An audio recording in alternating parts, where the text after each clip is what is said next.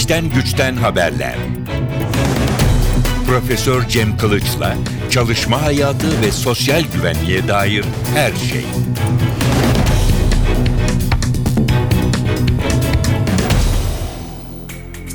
Merhaba sevgili NTV Radyo dinleyenleri. Bir ülkenin yaratıcılık seviyesi ölçülebilir mi? Kanada Rotman İşletme Okulu'na bağlı Martin Refah Enstitüsü 2004 yılından bu yana ilginç ve bir o kadar önemli bir soruya yanıt arıyor. Ülkelerin yaratıcılığı ölçülebilir mi?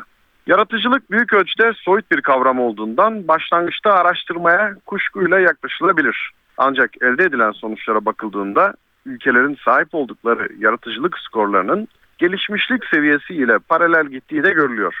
Türkiye'nin de içerisinde olduğu 82 ülke arasında yaratıcılığı ölçmeyi amaçlayan endeksin ekonomik gelişmenin 3 T'si olarak adlandırılan 3 temel unsuru var. Bunlar yetenek, teknoloji ve tolerans. Bu üç unsurdan iş gücü piyasasıyla doğrudan ilişkili olan yetenek değerlerini bugün konu ediyoruz. Yetenek listesinin zirvesinde İskandinav ülkeleri var. Finlandiya ve İsveç ilk iki sırada. Danimarka dördüncü ve Norveç altıncı. Toplam yaratıcılık skorlarına bakıldığında da söz konu ülkeler ilk 10 içerisinde bulunuyorlar. Yaratıcılık skorunun en düşük olduğu ülkeler ise Güney Asya'dan. Vietnam, Pakistan, Endonezya ve Kamboçya listenin sonunda yer alıyor.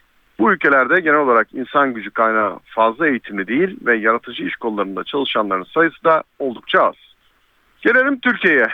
Yetenek eksikliği ülkemiz açısından önemli bir problem olarak ifade ediliyor. Çünkü Türkiye yetenek endeksinde 59, yaratıcılık listesinde ise 68. sırada. Yetenek endeksini belirleyen ilk gösterge olan yüksek eğitim almış insan kaynağı açısından Türkiye 52. sırada. Bununla birlikte yine endeksin ikinci göstergesi olan yaratıcı iş kollarında çalışanların oranı ise ülkemizde sadece %20,9 düzeyinde. Bu sonuçların ortaya çıkmasına birçok faktör etkili. Ancak en etkili olanı galiba eğitimle ilgili konular. Ne yazık ki üniversitelerimizden mezun olan gençlerimizin önemli bir bölümü yaratıcı iş kollarında istihdam edilenler arasına giremiyor. Aksine işsiz kalıyorlar. Daha önce de pek çok kez dile getirdiğim gibi gençlerimizin çoğu belirli alanda eğitim alıyorlar ve kendilerine bu alanlarda özellikle kamuda iş imkanı sağlanmasını bekliyorlar. Ancak Türkiye'de kamu istihdamı artık neredeyse yok denecek kadar az. Nitekim orta vadeli program geçtiğimiz günlerde anlatılırken önümüzdeki yıl kamuya alınacak personel sayısının yarı yarıya azalacağı da açıklandı. Bu nedenle asıl olarak ARGE yatırımlarının yapılacağı sektörlere yönelik olarak insan kaynağını eğitmemiz gerekiyor. ARGE yatırımlarının yapıldığı sektörlerde çalışabilecek nitelikte insan kaynağına şiddetle ihtiyaç duyuyoruz. Aslında birçok bilim adamının da dile getirdiği gibi her çocuk yaratıcı doğuyor. Ancak çocuklara sunulan imkanlar ölçüsünde ya yaratıcılığı ve yetenekleri gelişiyor ya da köreliyor.